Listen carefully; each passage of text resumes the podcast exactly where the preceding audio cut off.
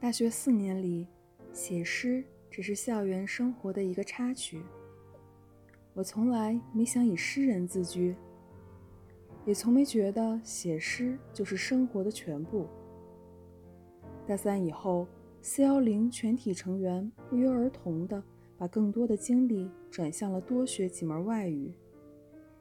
怡和玉同时修了德语和日语，我和小蔡则是法德并举。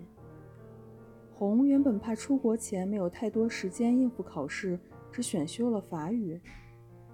但看着一时半会儿的出国梦难圆，又自修了德语。一时间，四幺零成了多国部队营地。四幺零成员的生活也犹如北京当时流行的一句话：“苦不苦？想想萨达姆；累不累？看看多国部队。”那个学期，我和小蔡每周四下午要上两节德语、三节法语课，上到最后常常不知所云。一次，我忽然想起一个词 o y a s m i s a n a i 问小蔡是德语还是法语。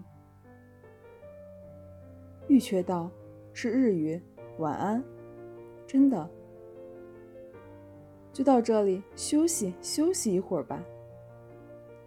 我和小蔡之间还有一些沟通，只可意会，不可言传。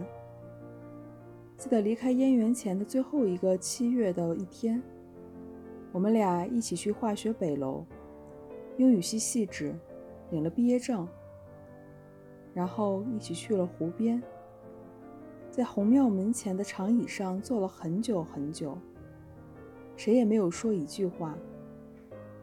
四年，就这么过去了。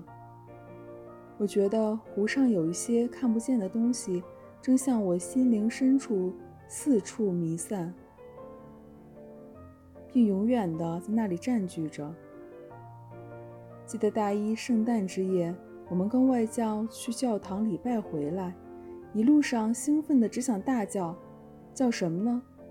最后大家一起喊各自的学号：“我们是八八三八零零幺零零二。”零零七，然后就大笑起来。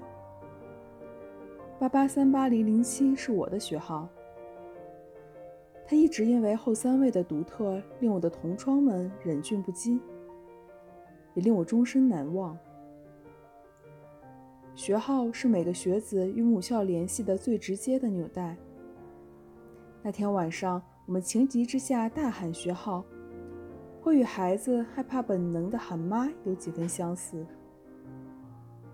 四年里，我们学了好几种语言，可那一刻，一切的言语都太缺乏表现力了。